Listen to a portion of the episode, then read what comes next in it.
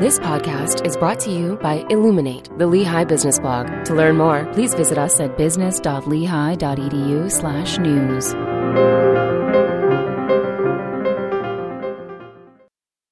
Welcome, I'm Rob Gerth, Director of Marketing Communications at Lehigh University's College of Business.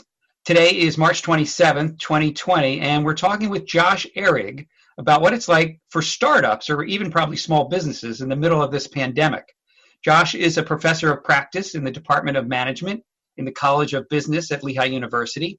He is teaching undergrad and graduate. He teaches courses in entrepreneurship, strategy, and innovation, and tells me that previously he was a serial tech entrepreneur. Welcome, Josh. Yeah, thank you for having me, Robert. Let's start with um, a quote I read on the internet. If your business model today looks the same as it did at the beginning of the month, you're in denial and possibly out of business. What's your reaction to that? Yeah, I mean, so your business model should be continuously evolving as a startup, regardless of the macro environment. Uh, you know, most uh, startups are in that search stage, not the execution where they're searching for product market fit, searching for a viable business model. So quite frankly, startups should you know always have some kind of continuous feedback mechanism across the value chain. I think it's really important. Uh, I think that's actually important for all companies, but specifically startups where you know you have that kind of you know much uh, reduced time and, and resources involved and and I think that's kind of what we've been seeing a lot, Rob, with a lot of the literature that's been coming out uh, related to COVID 19 and, and you know startups in general. And there's really a paradox going on uh, in this situation, in that you know generally startups have some kind of product market fit, right? Where you know they they've identified a specific market uh, and and have a product slash service to to address with that market, and and their goal really is to scale at that point, and that's really where venture capital funding comes in. Uh, and this becomes more of a high growth kind of high customer acquisition cost proposition. So you, you probably have seen this with companies maybe companies you know like uber or lyft or you know some of those tech related companies where the acquisition costs are high but their market uh, share being number one in the market potential is very high as well but now the attention's on extending runway, right? Runway meaning the amount of cash flow uh, you have uh, remaining as, as a company, and it's all about cash flow, right? So, you know, reducing the net burn, right? What you bring, uh, what you bring in versus what you bring out, and it's really become about client preservation, Robert. I uh, one of the companies I'm, I'm on the advisory board for um, they lost about a quarter of their bookings in one day uh, about two weeks ago. And they went from you know complete client expansion to complete client preservation. So really we've, we've seen the risk reward pendulum kind of swing in the opposite direction and and really you know startups are kind of entering what what we call nuclear winters. what what do you call it nuclear winters. Oh, nuclear. yeah, so it, it's definitely not something I've come up with, but uh, you know, essentially, you know, entrepreneurship is really hard, uh, let alone all this additional adversity, right? So, in this environment, your your projected lifetime value, uh, you know, of a customer may not be realized uh, at least as fast as you'd want it to be, right? And and that's where the burn rate and runway becomes more of an issue. And as a result, you may need to not only reduce headcount, but also your, your customer acquisition uh, costs and, and actually be smart with your marketing sales spend to keep the you know CAC to LTV ratio viable. Uh, you know, though it, it's once again it's a paradox, right? Because the the customer acquisition costs you'll you'll you, you, you likely want to try to increase it to gain market share over the long run and, and enhance long, lifetime value of that customer. So really, it's become about sustaining high growth versus preservation. And, and you know, uh, Sequoia Capital, one of the larger VC firms out there, uh, at least one of the the most uh, well known in a sense, given its history. Uh, just wrote a post on on Corona being the the black swan of, of 2020 and and we've you know, we've seen this play out before. As I think Sequoia had a similar letter to investors uh, as as well as um, LPs back during the financial uh, recession of 2008 2009. And do I remember? Did you tell me that you had you were you were a startup at that time, right? You were you were running a startup.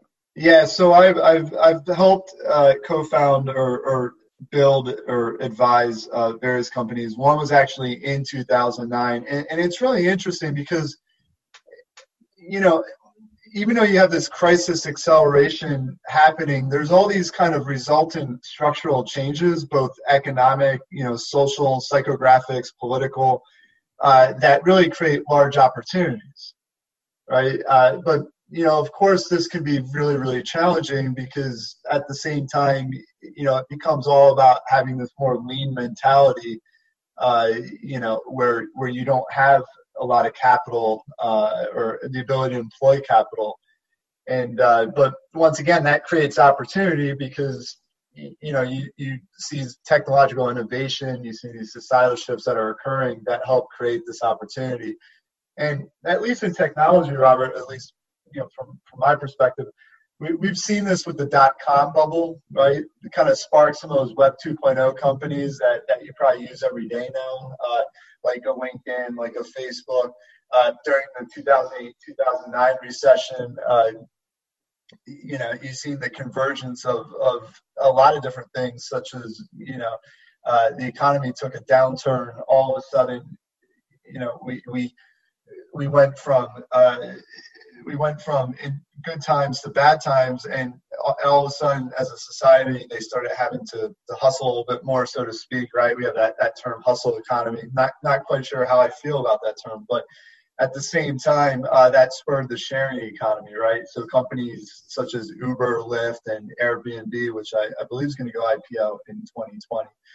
So that creates challenges. At least in my case, uh, one of the, the companies that I had created back in 2009 was actually acquired later that year by a company uh, that provided, uh, uh, you know, uh, uh, advertising and so forth to to kind of these these weekly and monthly uh, publishers. And next thing I know, their funding dried up, and I was in talks with private equity firms at that point to help help the company that acquired me get acquired. Right. So right so so uh, you know being an entrepreneur psychologically is really hard. And uh, you know and, there, and there's there's really interesting stats on that whether I, I, think you know entrepreneurs as a whole are likely to suffer from depression three times uh, more so than the average. And and and and so when you kind of bring all these other kind of forces at hand it it, it just makes it that much more difficult. So uh, you know, I'm pretty fortunate in, in the sense that I, have been through it. I understand it. Uh, and, you know, when I talk with companies, startup companies uh, that, that I work with, they're, you know, I can feel that pain a little bit. And the pain is real, right? So, uh, it, does a CEO at this point is is he uh, you're and you're talking to some folks out there in the world and their in startups are is is it is denial and delayed action is that really the biggest mistake that a ceo can make at this point? Yeah so i think it's really important to look at yourself in the mirror and because this is how this these are kind of moments that define you whether it's personally or professionally. In, in the case of startups it's also about kind of conceptualizing who you are as an organization now and moving forward right? Because you know so a lot of these the you know when you have this kind of crisis acceleration and these structural changes that create opportunity uh, for certain companies uh, startups specifically they can they may be able to be more reactive and responsive uh, to those situations assuming they have the appropriate runway or they may be pivoting based on the fact that they want to conserve runway but i, I think in, in certain cases that actually sparks uh, a lot more creativity in the process. So, so I think there are advan- you know advantageous means to being uh, in in, the, in, this environment in this situation. Uh, Robert, I may be guilty of having my my glass half full uh, in life, but you know, at the same time, I think you have to progress and move forward. But conceptualizing who you are as an organization now and moving forward, while simultaneously trying to be reactive uh, in the existing environment, as well as investors, right? Depending on whom they are. Uh, in certain cases, uh, you know, investors may not have runway themselves, or you know, may not deploy the amount of risk capital in this environment that may be necessary to allow some of these uh, opportunities to come to fruition. Uh, yeah, I was going to. Yeah, I was just going to. I was going to ask you about investors. It must. It's it's a hard time for them too. I guess it's not like. I mean, they have more money than the startup guy has, but they still don't have infinite cash. So that must put them in a bad place. Yeah, I mean, everyone has runway, right, Robert? Whether it's whether it's you personally as a startup or as an investor, and you know, in these situations, it becomes more about solvency and, and capital uh, preservation at that point, as a as, from any constituent viewpoint. So yeah, so it, it is challenging for the investors as well. What I what I've seen, and, I don't want to speak on behalf of every investor by any means, but from those who I've, I've spoken to, um, this is kind of a, a really uh, a watershed moment to actually look at the opportunity and once again you know those those economic, social, political, psychographic, structural changes that are, are, are occurring, but also kind of being mindful of timing, right? So because timing matters a lot. Uh, if you're going to create, you know, an autonomous uh, transportation mode to go to Mars, uh, that may be a good idea, but the timing's completely off at the moment, right? So, and uh, but while timing matters quite a bit, uh, it, it's all kind of interconnected within the startups uh, ecosystem. So it would be somewhat simplistic just to look at timing as a whole. Uh, and, and, if you're actually if you're if you're in a complete reactive mode, Robert, uh, and the mainstream media is talking about it, or you know, Entrepreneur Magazine has a cover story on it, or your neighbor is talking about it for for that sake uh, there's probably a higher probability that you already missed uh, that opportunity. Are there are there hard questions that, that startups and, and maybe even small business owners need to be asking themselves right now when they're looking in the mirror at themselves? Yeah, so uh, I, I mean, when you're building a company, you have various stakeholders at the table who rely on you right? Whether it's an investor relying on you for a return, whether it's employees relying on you for their, their livelihood. And you're ultimately probably going to be faced with, well, how do I manage all those expectations while also managing the additional stress and not reacting uh, too hard and not staying in that reactive state? So it's already stressful enough to, to ramp up product market fit you know, once you've raised funding, and I assume most people, it's probably the best idea to raise funding when you get to that point to really, you know, uh, focus on sales growth. But at that point, it, it becomes a real challenge for you uh, as a CEO of a, of, of a startup to to manage all those expectations, including your home life expectations right now, right? A lot of us have, have gone into working virtually at this point in time. And, uh, you know, for some, uh, that in and of itself leads to some challenges. But for other uh, startups who have to be lean, have to be nimble, uh, you know, because they don't have the capital, uh, so to speak, uh, may already be running virtual operations. And, you know, therefore, this, this really hasn't changed the game too much, except from a, you know, customer preservation aspect. And then at, at some point, um, these companies need to develop what I think is referred to as a lifeboat strategy. Can you can you explain what that means? Yeah. So um, yeah. So effectively, you know, this gets once again this gets right back to uh, you know the the runway uh, burn rate question, right? Uh, it's really difficult because your net burn rate is probably negative if you're in a high growth startup situation. And all of a sudden if you start losing you know and if your projections are of you know x percent customer growth and then all of a sudden you know the crisis acceleration happens uh, so to speak and your net burn goes from x to 4x overnight well then you know I mean, the simple math will tell you that all of a sudden your runway is, is drastically reduced. And, and, and so how do you manage that uh, and mitigate that in a way to get through the, crisis uh, while, uh, you know, still uh, keeping your eyes on, on, the ball, so to speak, in, in terms of, of actually uh, executing on your business model? So lifeboat strategy refers to like if I'm if I'm gonna if I'm if I'm if I'm gonna get in the boat, what do I need to take with me? What's the minimum minim, the, the minimum thing I need to take with me? I guess like how do I how do I stay alive uh, and still be able to function? And what what do I need to jettison? Is that is that a fair assessment? Yeah, and and I, I certainly uh, I, I certainly you know this isn't obviously a, a good situation, but at the same time you know there is opportunity here.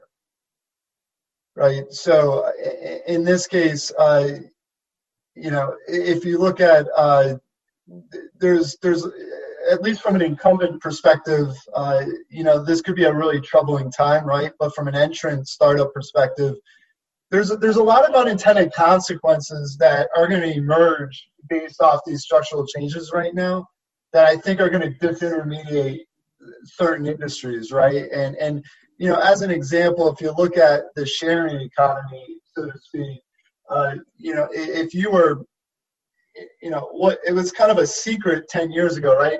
You know it was a kind of a fundamental truth as, as kind of somebody like peter thiel would, would, would mention uh, around you know something that fundamentally a lot of people don't agree with you on right? But now it's become acceptable. So you know, if, if Robert, if, if, your kids had uh, come up to you 10 years ago and said, hey, uh, I'm, I'm going to actually be at a sleepover this weekend, so I'm just going to rent my room out to a stranger.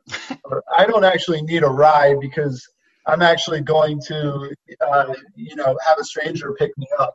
Uh, 10 years ago, you would have laughed, uh, you know, and, and 10 years later, uh, that, that happens all the time, right? So, yes, some of these fundamental truths start emerging but these unintended consequences. So, I mean, you know, if you look at like the web browser, right? I mean, that created, you know, social, right? Like Facebook, uh, LinkedIn. It created Amazon, uh, which enabled, uh, in, which which disintermediated retail, right? You look at you know Wikipedia, Twitter, and, and different ways of content dissemination, which disintermediate newspapers and so forth, and and, and, and so the question becomes as, as psychographics change based off these structural changes, uh, you know, what are the opportunities there uh, that will, and the unintended consequences involved with those opportunities that will create disintermediation and enable startups to actually capitalize on, on, on, you know, total addressable markets, right, that didn't even exist five years ago. So you're you're I'm seeing disaster and you're seeing opportunities. Yeah, I mean, if we don't continue to progress, Robert, in these times and these circumstances, uh, you know, what are we doing? Right. So, you know, and it's kind of like when when everyone wants to deploy capital, you're probably at the end of a cycle, right? So, and, and, but ironically, uh, when capital preservation mode is on, this is probably uh, when you want to deploy capital. So it almost reminds me of the. Uh, it will definitely reminds me of the Warren Buffett quote, right, where. Um, you know, uh, when people are fearful, be greedy, and when people are greedy, be fearful, right? So, huh. Uh, you know, so cycles play out. Human be, be, but human behavior never fundamentally, seemingly never fundamentally changes uh, the games and rules just evolve over time and, and how do you evolve with those games and rules? I mean building a company it's really a game at the end of the day right? And and, and the rules do evolve over time. Uh, you know so when you talk about optimism versus uh, pessimism either way you need to adapt uh, especially given limited time and resources of startups. Now how much do you think because it's not like you know when the market crashed in what 2008 um, that was one thing. The market was bad. and businesses all sort of got nervous about everything and, investors got nervous about everything but the whole idea that you can't meet with people you can't meet face to face like is that how big a factor is that going to be in the fundraising and even just for onboarding and hiring and and just even for startups building a culture yeah i mean look i, I think people evolve with these situations right I mean, when you talk about face-to-face interaction, uh, Robert, we, we both work uh, in education, right? We, we see students all the time, uh, and hopefully we get to see them in person again fairly soon. Uh, you know, when, when, we walk past them in the halls, we don't even we observe them doing what? They're they're on their they're they're fixated on their technology, right? And, right, and it, right. you can see different behaviors and things already occurring as a result. Uh, I think as technology mediums change, it, this just evolves over time. But Robert, one thing that you brought up that I think is really important is culture. Uh, you know, a company's culture is usually created within the first hundred employees, uh, and you know that still that starts at the top. And I think as comp startups are going through this this time, uh, they need to be mindful uh, of culture, uh, but they also need to kind of put emotions to the side to a degree as well to make you know good financial uh, and business model decisions. And do you think on the other side of this, will it be a better time for startups, or will it be hard to get your startup up and running? Yeah, I mean, look, I'm I'm pretty optimistic about this overall, right? Uh, you know, if if anyway, if anything, these nuclear winters that we talked about uh, have always, you know, have resulted in individuals who might have maybe otherwise not taken the risk to to take the risk. Uh, though I view entrepreneurship and, and my own experiences, I, I, am always trying to de-risk, right? And, and, and so I think that's what you're seeing a lot of startup uh, entrepreneurs as well as investors doing right now. But uh, quite frankly, uh, I think opportunities will be there, uh, and investors who have the runway to take advantage of these of, of the nu- of these nuclear winters generally do really well. And, and so that might sound somewhat contrarian uh, because we're kind of in this reactive, you know, um, you know, uh, fight or flight type mentality right now, right? But uh, but once again, it, it goes back to uh, it, it goes back to understanding cycles and, and understanding when to deploy capital during those cycles. Uh, I do I do generally think that uh, creativity, uh, you know, because you have to be leaner uh, and and reactive to those structural uh, changes in, in crisis, uh, do enable new ways of thinking and and do enable people to kind of create that more lean mentality, right?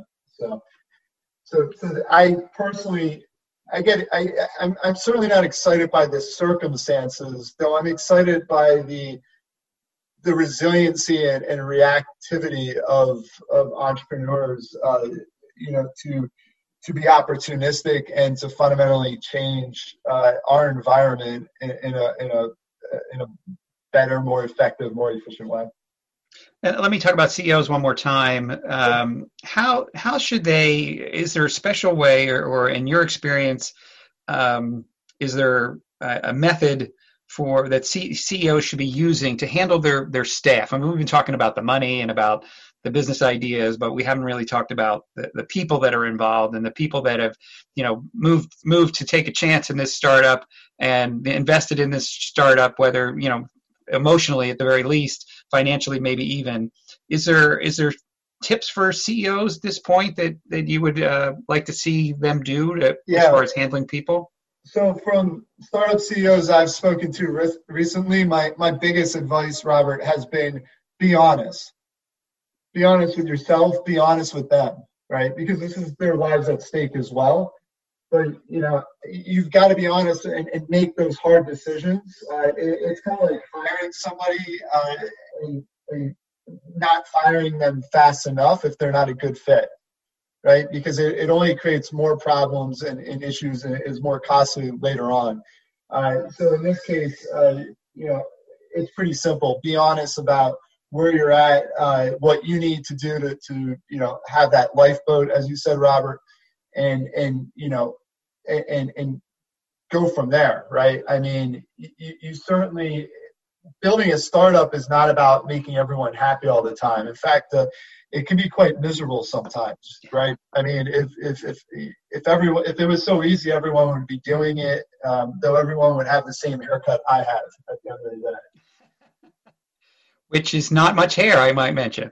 Yeah, I mean, you know, I like to say it's by choice, but but it's it's really it's stressful. But I, you know, you see it all too often where where you know emotions uh, can potentially get in the way, right, of, of making these hard decisions. Um, uh, ben Horowitz wrote a great book called "The Hard Things About Hard Things," which I would recommend you and, and you know everyone who listens to this to read.